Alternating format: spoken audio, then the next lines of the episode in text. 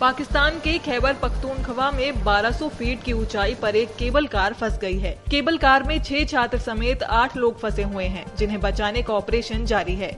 हादसा तब हुआ जब बच्चे स्कूल जाने के लिए केबल कार का उपयोग कर रहे थे।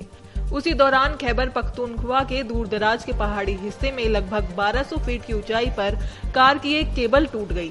पाकिस्तानी समाचार पत्र डॉन ने बचाव अभियान का एक वीडियो अपने इंस्टाग्राम पेज पर भी शेयर किया है।